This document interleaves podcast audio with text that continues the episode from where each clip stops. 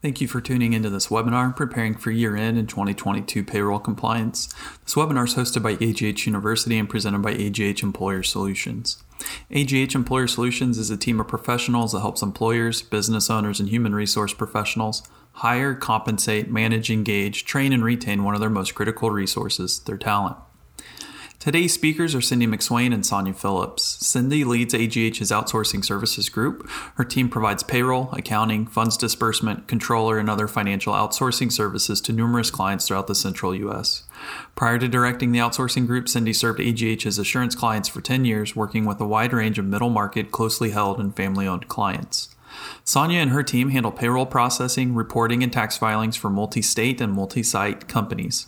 An AGH employee since 1991, she has expertise in both technology and employee benefits consulting as well as payroll. Before joining the outsourcing services group, Sonia managed the technology infrastructure and plan processing system for AGH's Employee Benefit Services division.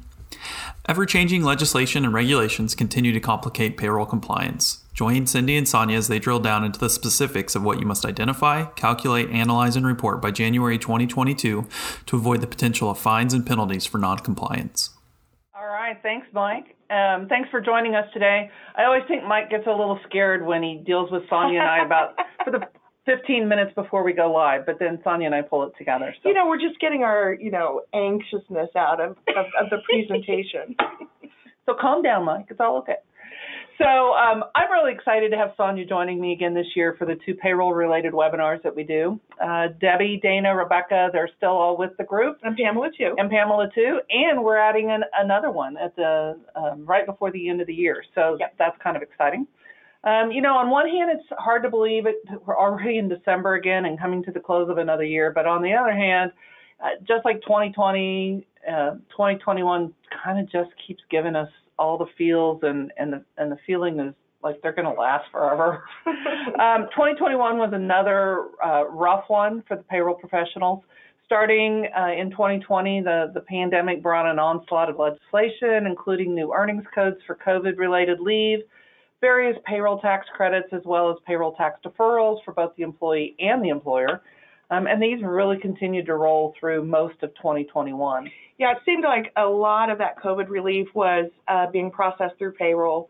So all of us, all of you, um, we played a really crucial role in getting this legislation implemented, getting money to people um, who needed it the most. So good job, everybody. Everybody gets a pat on the back. So COVID-related legislation resulted in uh, multiple revisions of of an expanded 941. That thing just kept growing every time it came out, and a new Form 7200 for the advance payment of employer credits due to COVID-19. And on top of that, uh, there were two rounds of PPP loans based on payroll numbers, and two rounds of PPP forgiveness applications, which again heavily relies on on payroll data. And additionally, the employee retention tax credit is based on payroll and claimed on the 941. So, you know, we, we found that some software companies did a good job of keeping up while others really didn't, and a lot of that work had to be menial.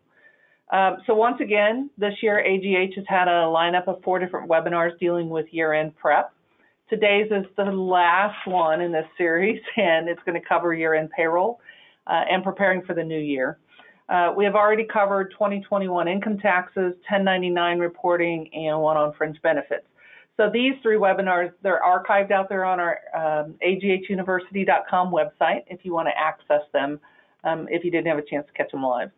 Um, for those of us who are involved in payroll processing, the end of the year brings a lot of extra things to do, like we have time for it, right? Not only are we wrapping up the year, but at the same time, we're preparing for next year.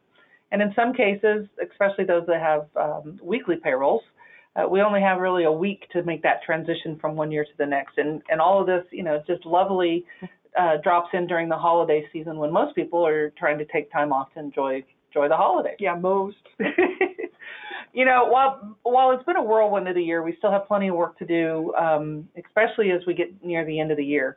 We're going to spend the first portion uh, today on preparing for our payroll year end including some best practices for gathering all the different forms of compensation, performing reconciliations, as well as a reminder of those critical dates and filing deadlines. Uh, the second portion of today's webinar, we're going to dedicate to looking at what changes are coming up for the next year in 2022. This is going to include looking at updated limits, rates, and things that we should be considering. So if you joined us for the Fringe Benefit webinar a couple of weeks ago, we're going to be covering uh, portions of topics that we already discussed, but really kind of at a high level. Uh, some of our audience is different, uh, so we always think it's a good idea to, you know, just do some refreshers.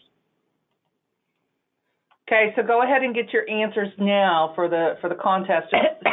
Submit them through the chat, and uh, that way Mike can kind of monitor them as they come in. He he needs something to do while we're talking. So let's start by taking a look um, at what we should have already accomplished by this point, and if not, we really need to get on it and start doing it now. So make sure that uh, you uh, order the forms that you need, such as your W-2s, W-3s, 1099s, various state forms. You may also need to be ordering ACA forms uh, if those apply to you, and make sure that you do some test printing so that there's no surprises come January. Yeah, this is also a good time um, as you're talking about your W-2s and your forms. Make sure that you're getting any of your equipment serviced as well. So if you've got stuffers, pressure sealers, uh, make sure those rubber rollers are up to snuff and ready to go. Uh, make sure that you identify the processing dates for your last payroll of, of, the year, including any bonus runs, any necessary adjusting payrolls, such as those needed to add fringe benefits that might not have already been included. Also consider the holiday schedule. Christmas and New Year's both fall on Saturday this year. Uh, the 31st falls on a Friday. It is typically with most businesses the observed holiday, but it is not a Federal Reserve holiday. So ACH transactions will post on New Year's Eve on, on Friday the 31st. Um, but make sure you have all the members on your, of your team on the same page when it comes to all that scheduling. It's also important to include all forms of employee compensation before year end. Uh, most payments are made through our payroll systems, but we really still need to kind of go out and play detective and find anything else that might be lurking out there outside of the payroll system. Uh, primarily, uh, you should check with your accounts payable and obtain information on any payments that were made to employees through um, the AP system. And then we have the fringe benefits and other types of compensable items. In a little bit, we're going to do a brief overview of some of the more common types of, of those. Brief one. We already had a webinar yeah, on it. So. That's right. Um, man, don't don't neglect system updates. Make sure all those updates have been installed, and then actually test them. Uh, again, the world's a better place when we're prepared and there aren't nasty little surprises. And we all know that our payroll software vendors have just been, you know, work, working tons as well because of all the changes that have come down the pipe. So what else should we do right now to prepare for year end? Um, even though it might not be your responsibility, we always think it's important to make sure that the pay- payroll bank account is reconciled through November. This is another one of those areas where necessary adjustments can um, be uncovered. For example, make sure there's no odd-looking outstanding payroll tax payments yeah, hanging out there. Big one. I actually see that more often than what you guys would think. Um, let's talk a little bit about reconciliation of wages. Um, that's something that many companies actually overlook. Uh, if you're processing your own payroll internally, and the poll said most of you are, this should be done at least um, every quarter. And for those of you who outsource your payroll, um, you should probably do this at least once a year or request that reconciliation from your service provider. Again, this is to make sure that the system is set up properly and that it's doing what you think it's going to be doing. After all, even if you are outsourcing, you as the employer are the one who's ultimately responsible for the accuracy of your payroll.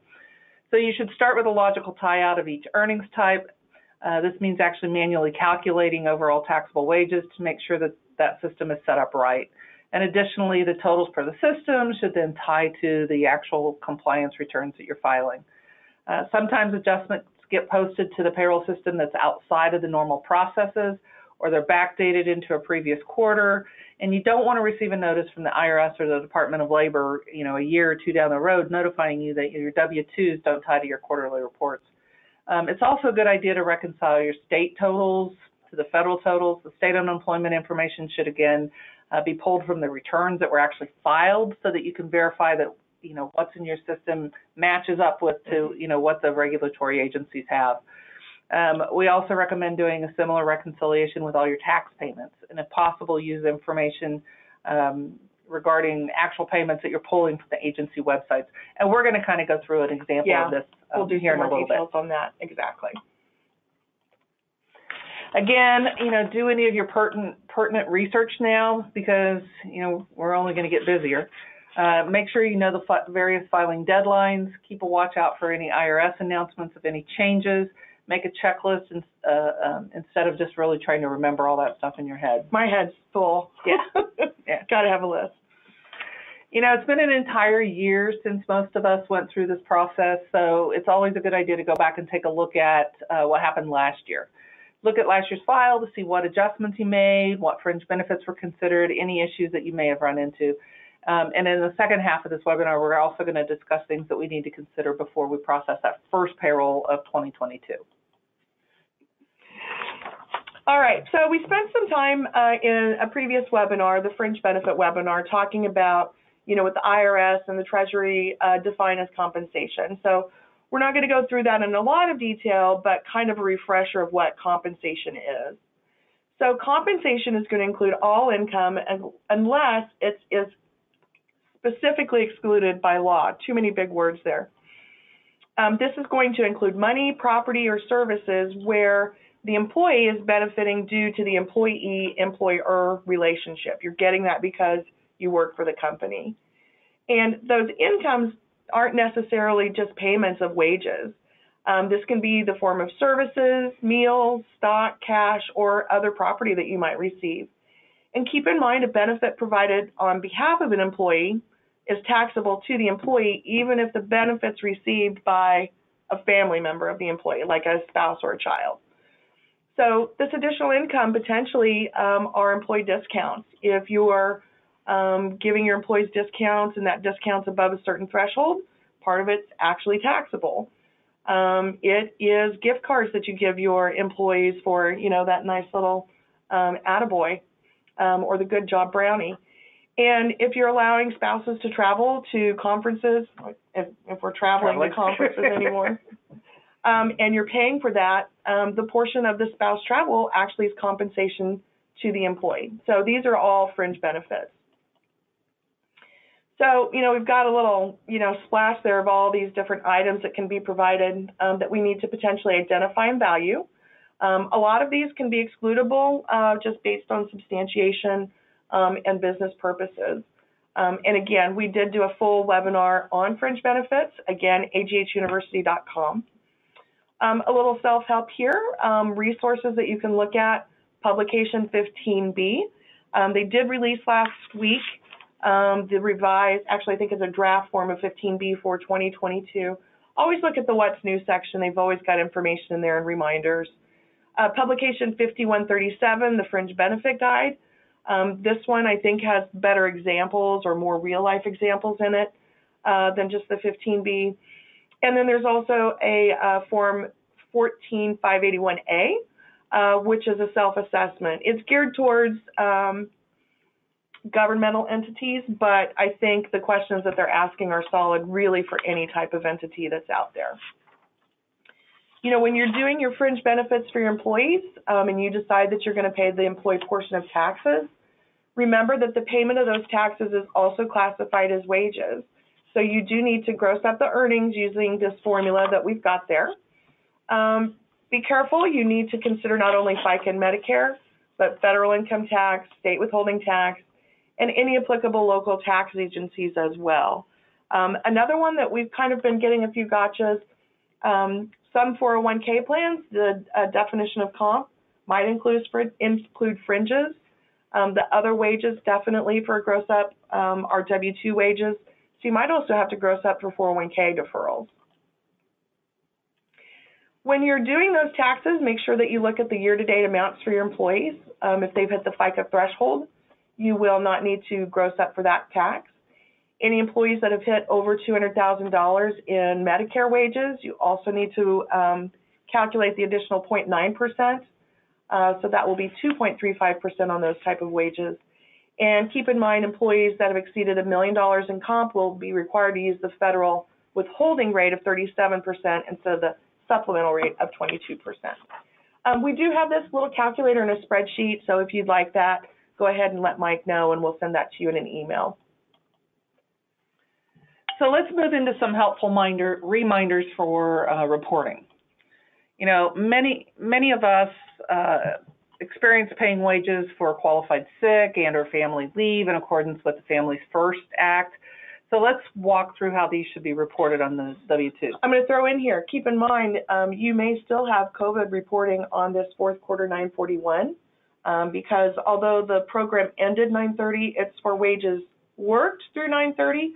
So you actually might have paid those in fourth quarter. So keep an eye on your 941 still. Yeah, good point. So qualified sick leave wages, qualified family leave wages, those should be reported in boxes one, three, and five as the wages are subject to withholding. And by state. When we say box one, we mean the state box as well. Okay. Um, as uh, all these wages, are, they're all subject to withholding, FICA, and Medicare for the employee. The applicable wage bases and tax rates apply just like they would for any other wages.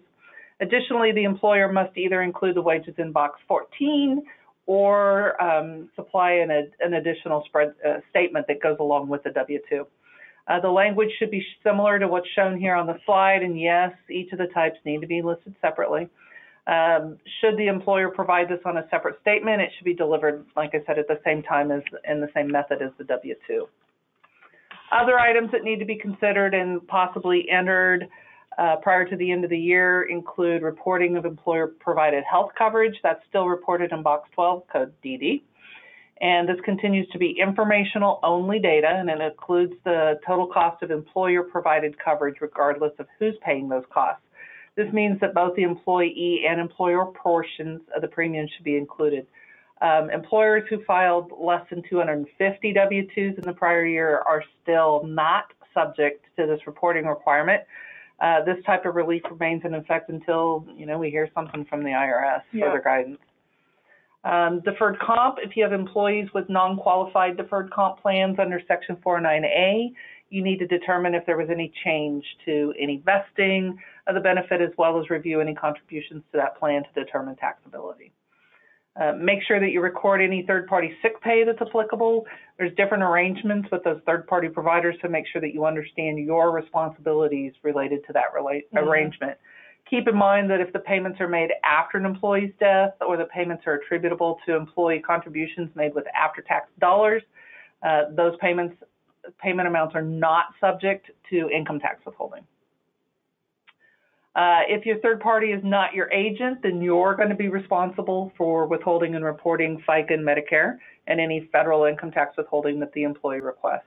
In this arrangement, the third party is going to notify you of the payments so that you can then record and pay the employer portion of taxes.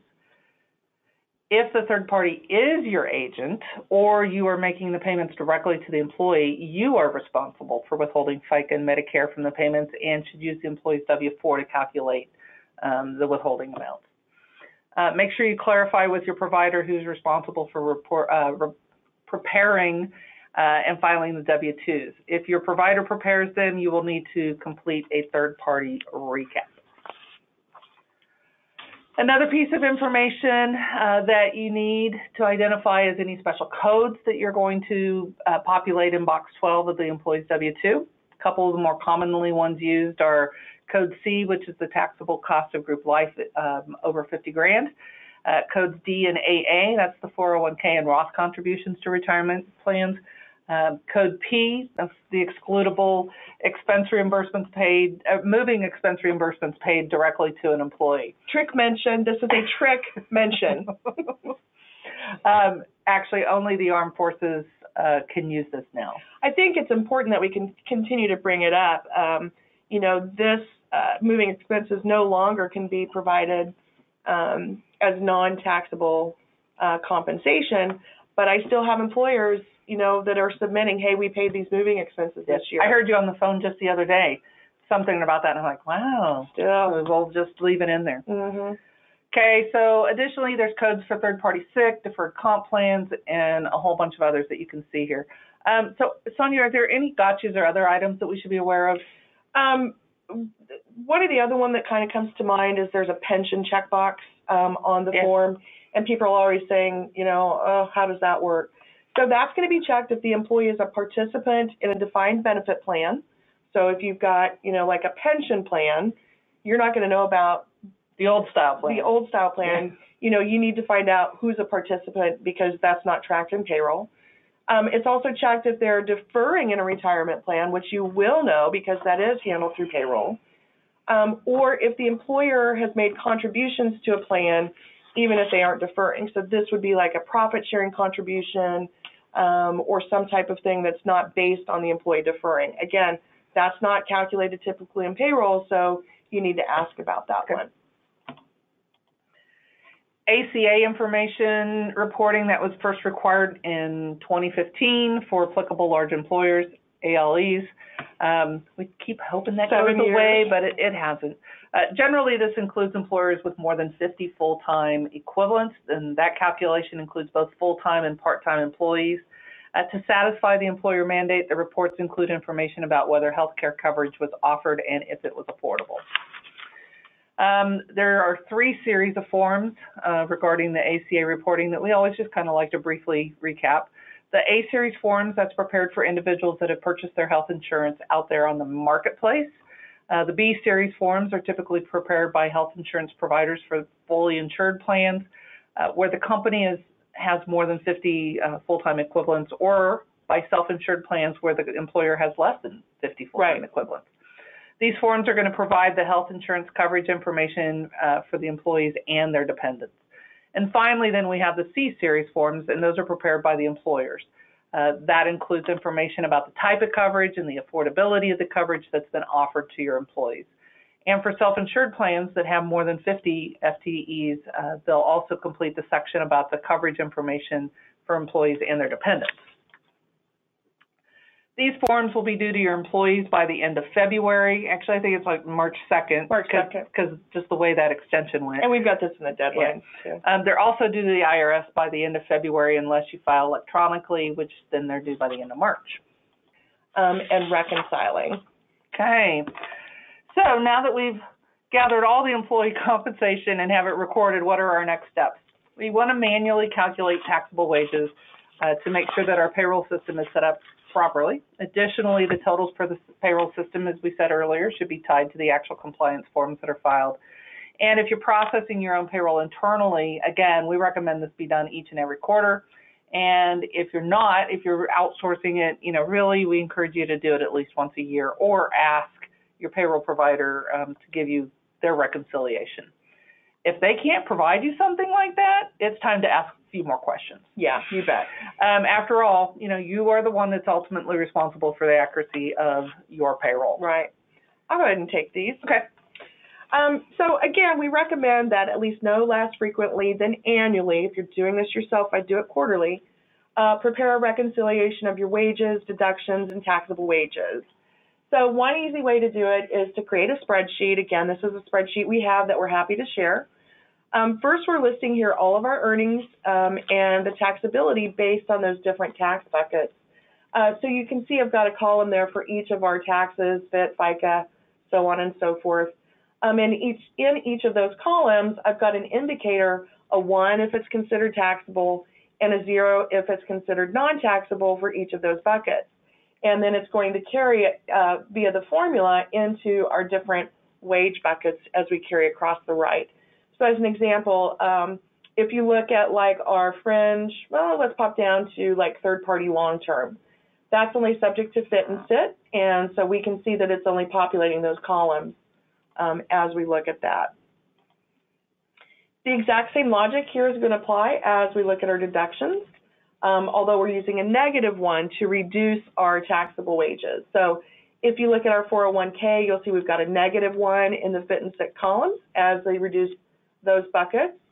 Um, another trick we like to use as we are naming, if you have the ability to name your own codes, um, a lot of times we're putting an ER at the end of all of our employer deductions because, of course, those have no um, tax impact to our employees.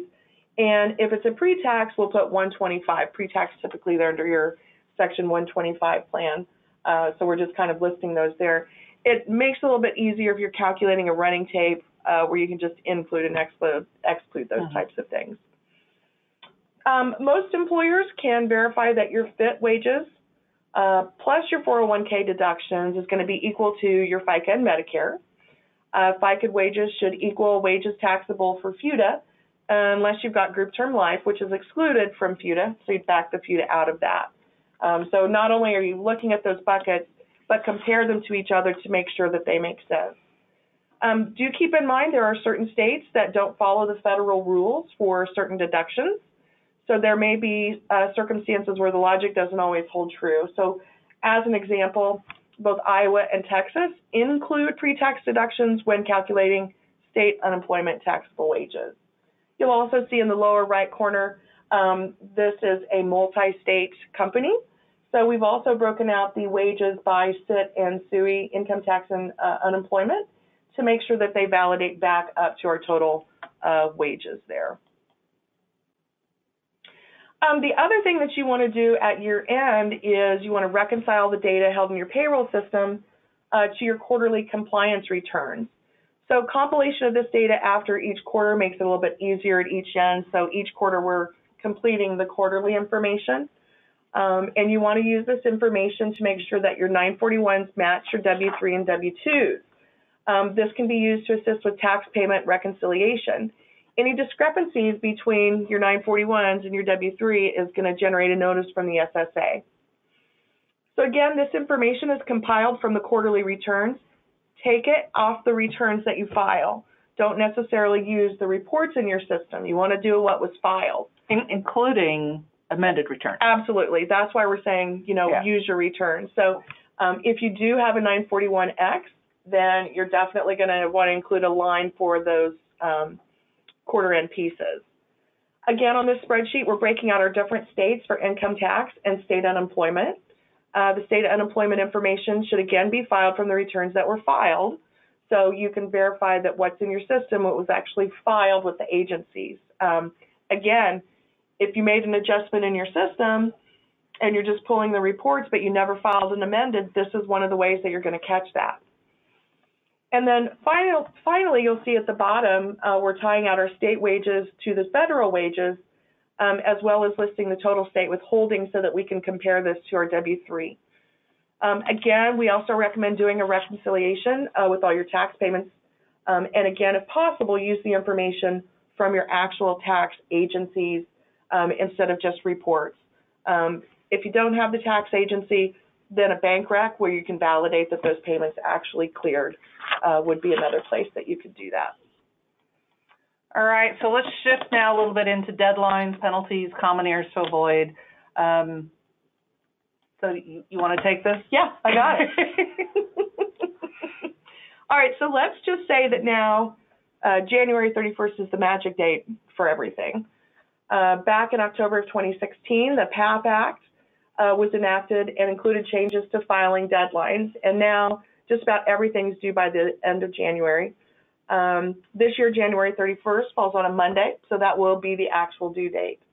Um, so this is going to include your Q4 941s, um, as well as your annual 940 return. Um, companies do need to distribute W-2s to your employees no later than the end of January, so 131. Both paper filed W-2s and electronically filed W-2s are due to the Social Security admin uh, by the end of January. Um, and then additionally, most 1099s are on, Mhm. on payroll, Yep. accounting, um, are due by the end of January as well. Correct. Um, the other thing to think about is, you know, lots of the states have now followed that federal um, deadline.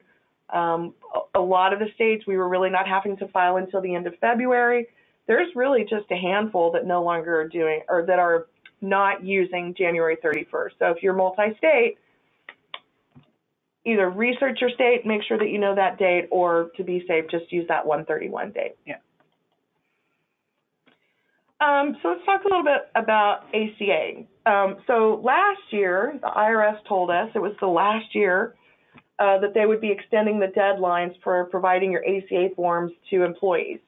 Um, the, the deadline is January 31st.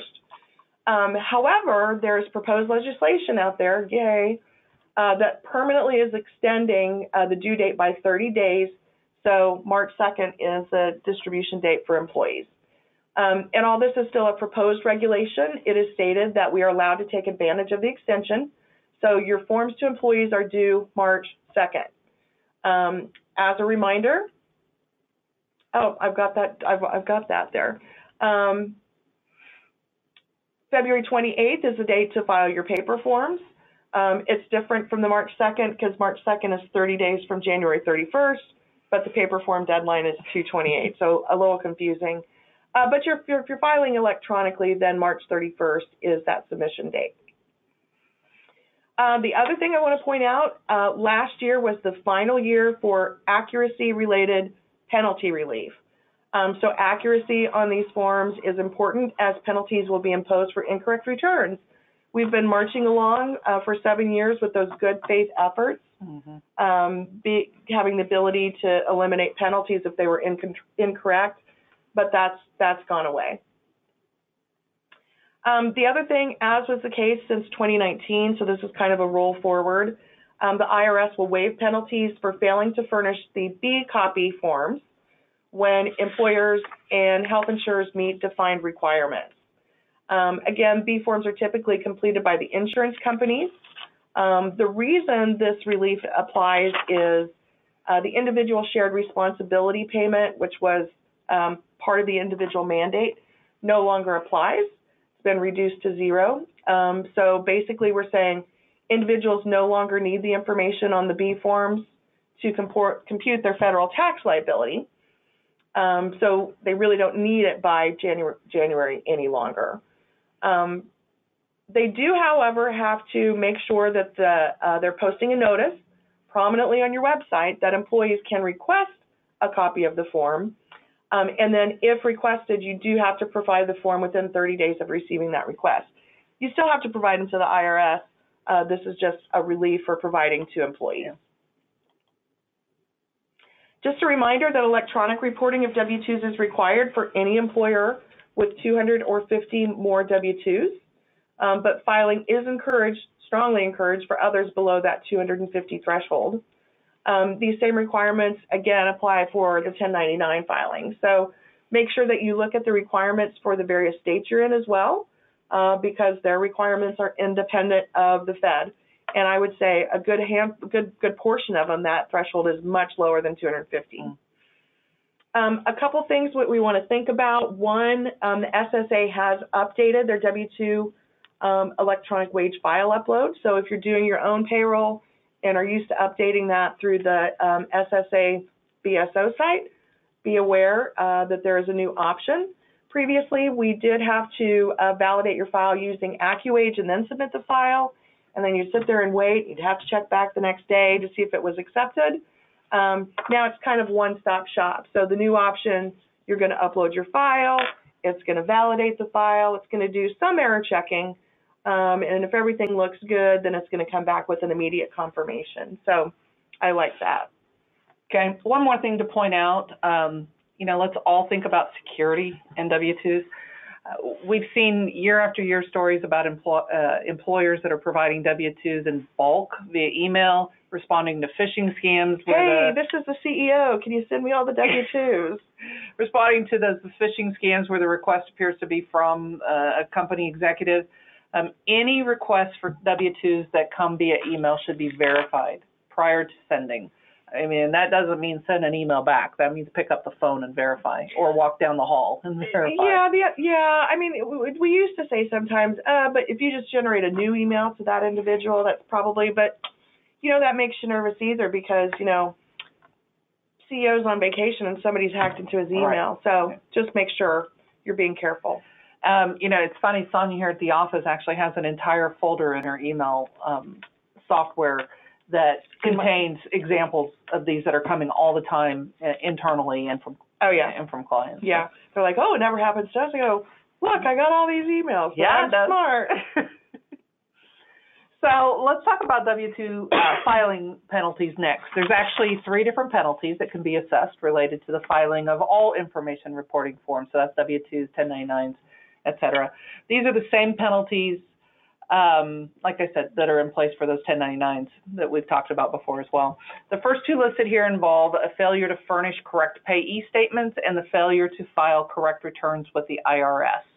Um, so everybody's filing in both of those places. So if one's wrong, the other's probably wrong. So the amount of the penalty is based on when you file the correct return or furnish the correct payee statement. Uh, the penalty for not filing a correct information return is actually separate from the penalty for not providing the correct payee statement. So, as an example, you know, if you don't file a correct W-2 form with the IRS and you don't provide that a correct one to the payee, you, you're going to be subject to two penalties. Among other things, these increased penalties will apply um, to W-2s, 1099 series, ACA, shared responsibility, and, and minimal essential coverage uh, reporting forms. If an applicable large employer with 100 full-time equivalents or full-time employees makes zero effort to comply with the regulation or reporting requirements of the ACA, you're immediately looking at a minimum $56,000 fine out of the gate. And people, I could use $56,000 in my pocket. So they're they're real, I guess is what I'm trying to say. Uh, the Social Security Administration encourages all employers to file electronically. Uh, however, you know, as Sonia said, you're really only required to file electronically if you have 250 or more. Uh, but there's also penalties for not filing electronically when you're required to. Uh, that penalty is up to $280 per form for each form over that 250 uh, filing threshold. Uh, for the ACA forms, if you're required to file electronically but fail to do so and you do not have an approved waiver, you can be subject to that same penalty of 280 per return um, unless you establish reasonable cause. Um, however, you can file up to 250 returns on paper. Those returns aren't going to be subject to the penalty for failure to file electronically, um, and the penalty applies separately to originally filed returns and corrected file returns. So one thing I want to mention, I thought we had it in here, but we haven't come across it yet. So if we do it again, we'll just say it twice. Uh, that 250 limit on W-2s next year, 10. Yeah. So uh, if you're not filing electronically, and and I haven't seen anything similar to that for 1099 reporting because typically those have maintained the same thresholds. Yeah. Um, but yeah, definitely on W-2s. So heads up. So um, the, the, IRS always has a few possible exceptions to the penalties. Uh, the first one is uh, reasonable cause, and you could show reasonable cause, not no, willful neglect, um, if you could show that your failure was due to an event that was beyond your control or due to a significant mitigating factor. You must also show that you acted in a responsible manner and took um, steps to avoid that failure. Um, an inconsequential error or omission is another one that's not uh, considered a failure to include correct information. This is something like um, an error that doesn't prevent or hinder the IRS from processing the return or from correlating the information uh, with the payee's tax return. However, uh, things that are never considered inconsequential are those that are related to a tax ID number, a payee surname, or any monetary amount. Like an address typo. Right. Okay. De minimis rules for corrections, uh, those, uh, you know, if you filed those returns timely, uh, either filed to failed to include all information required or included incorrect information, and you file the corrections by August 1. If all three of those conditions are met, um, you still have a penalty. Uh, but the penalty for filing incorrect returns will not apply to the greater of 10 returns or half of a percent of the total number of returns that you're required to file. So a little relief, not a lot. Additionally, a safe harbor rule um, for de minimis dollar amounts on information returns and payee statements is out there. Um, and basically, they're fairly minimal, but uh, if the difference between the dollar amount reported and the correct amount is no more than $100, or if the difference between the dollar amount reported for tax and the correct amount is no more than $25. Um, however, um, it doesn't apply if your recipient or your payee or your employee actually requests to receive a corrected statement. In that case, a corrected return must be filed uh, with the IRS and a corrected statement uh, must be furnished to the recipient. Perfect. I'll just point out too, since we're talking about corrections, if you correct your W-2s, you're probably going to have to amend your 941s as well. Yeah. Keep that in mind.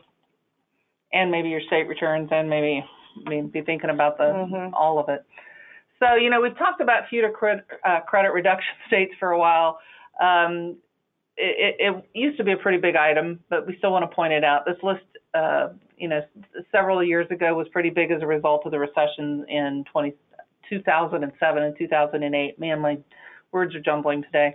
Uh, for 2020, really the only remaining state or territory is the Virgin Islands. Right. Um, state unemployment benefit payouts in connections with COVID 19 have really been substantial in 2020 and 2021, and that's placing an unprecedented strain on the various state unemployment trust funds. Um, so, you know, just like it was in the financial collapse back in the, you know, a, a decade ago, at least 19 states so far have needed to request and receive federal loans to meet this demand. So this is something we're going to have to keep an eye on, but that list might start growing again. Yeah. And again, this is based on, you know, receiving those loans and then not, not paying them back within a certain amount of time. Right. All right, so back to me. So, uh, so what are some of the common errors that we come across related to year-end payroll? Um, again, not complying with various state issues. So this includes state filing deadlines different from the federal deadlines, um, or your state electronic filing requirements different from the federal requirements. Um, I'd also say that many companies are just not aware of all the compliance issues related to being in the different states, registrations and forms, reporting requirements, um, all of those types of things. There's also, you know, additional leave policies that you have to implement. So make sure that you're paying attention. Um, another thing that I want to talk about those state compliance issues is remote workers. Most people are in the states uh, because of remote workers. A lot of the states, um, you know, kind of gave some guidance. If you were in a border city and you had employees doing COVID work from home now, Kansas and Missouri, uh, they weren't too tough on making sure that withholding was right, but they're kind of over that. So if you've got employees that are remote in a different state, you really should be withholding tax based on where they're working. Um, it's kind of like per diems. Once it's been more than a year, it's not temporary anymore. Other common errors involve overlooking fringe benefits and other compensable items. Uh, we talked about that a little bit earlier. Um, and then SSNs not matching uh, to our W-2s. So um, use E-Verify, their social security number verification. Um, make sure that you're looking at those types of things. Um, the employer FICA tax deferral, um, you know, in 2020, employers had the ability from March 27th through the end of the year to defer their employer portion of FICA taxes. Um, 50% of that deferred amount is now due by December 31st, 2021, and then again, the second half will be due in 2022. In October, um, the IRS, or so they say, um, issued reminder notices with the amounts due for each quarter. I've had some employers that received them. I've had some employers that did not. Um, and those amounts should have been showing what is owed for each quarter. Um, these amounts need to be paid by the applicable due date, even if you don't get a reminder notice. So if you know you deferred your taxes and you don't get a notice, pay those things. Um, you know, otherwise you're going to be um, getting a lot of penalties and that type of thing. Um, payments need to be made by tax period. So if you deferred taxes in all three quarters, then you're going to need to make a payment for each quarter. Uh, there is a new payment type under EFTPS that's called deferral payment. So make sure if you're doing your own payments to select that new proper code so that it's paid properly. Um, also keep in mind that um, late payment penalties up to 15% of the tax due um, will apply to those taxes if it's not made by the applicable date. Some of the notices that we receive from the IRS aren't necessarily matching with what we thought was 50% of the FICA deferral. We're actually rounding up our payments a little bit just to put a cushion in there. Again, we haven't gotten notices from everyone. You know, we feel like our numbers are accurate, but we just don't want to put anybody in jeopardy. Because if any of the payment is late, it's all considered. I think it's just going to be 15% of the 50% that was owed. right. But I mean, if any of that 50% is late, Yeah, so if you deferred, if you deferred $100,000, 50,000 is due this year, you'd get a 15% penalty of $50,000. right, which can be big. It can be big. Yeah. So let's talk a little bit about the employer retention tax credit. Um, that was originally available on wages paid by eligible employers through December 31st of 2021 the Infrastructure Act that came out um, last month retroactively terminated this credit effective the end of Q3, so September 30th of 2021. unless the employer is a recovery startup business. So, accordingly, and I've had some uh, employers that didn't know this, accordingly, the employer retention credit's no longer available on most wages that are paid after September 30th. Right. Now, you know, those employers out there who anticipated receiving the credit based on payroll taxes that were after September 30th, but before the law was signed, um, some of you retained those payroll taxes or received an advance credit. So, you know, what the heck do we do with that?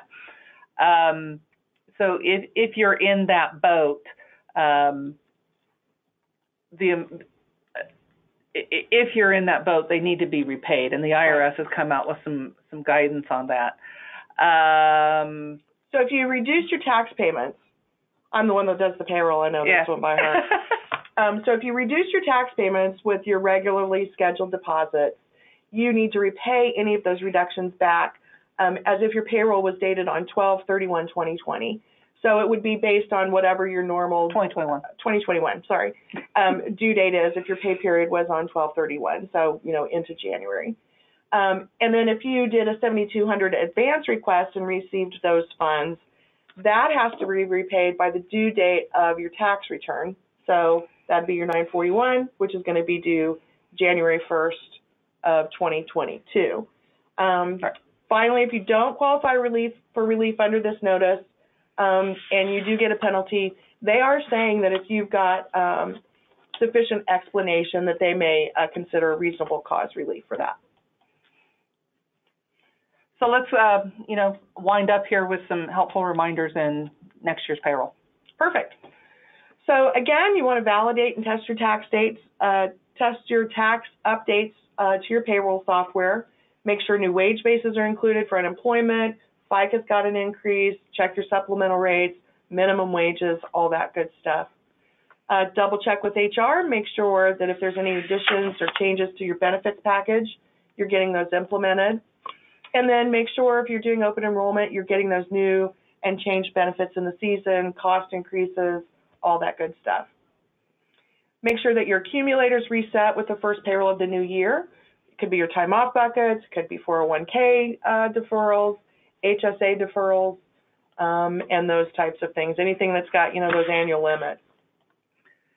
So you also want to make sure that your system's set up with all the other changes, the numer- uh, the numbers and accumulators that go into effect. Um, many rates and wage limits are adjusted annually by the IRS, and then they're released.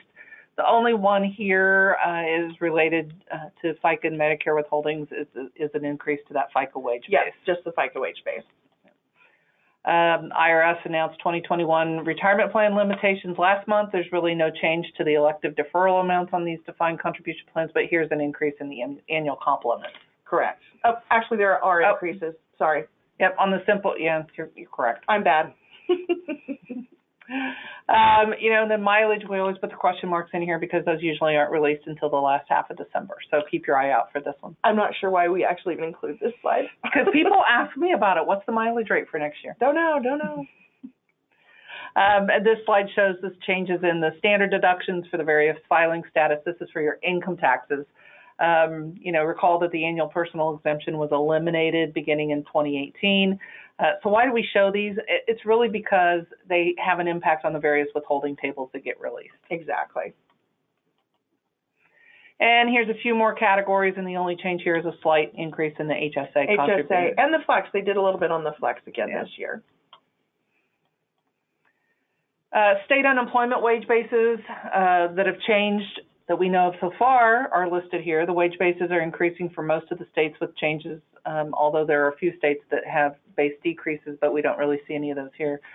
Um, you know, and and then also there's some here that haven't been announced yet. So again, if you're in any of those any of those um, states, we just kind of you need to kind of watch eye out for it. Watch for them. You bet. Um, states with minimum wage changes, those are listed here, effective at the beginning of the year, unless anything's noted otherwise, and we didn't have any. Sometimes those states will do it in July or A some mid-year. some weird time like that.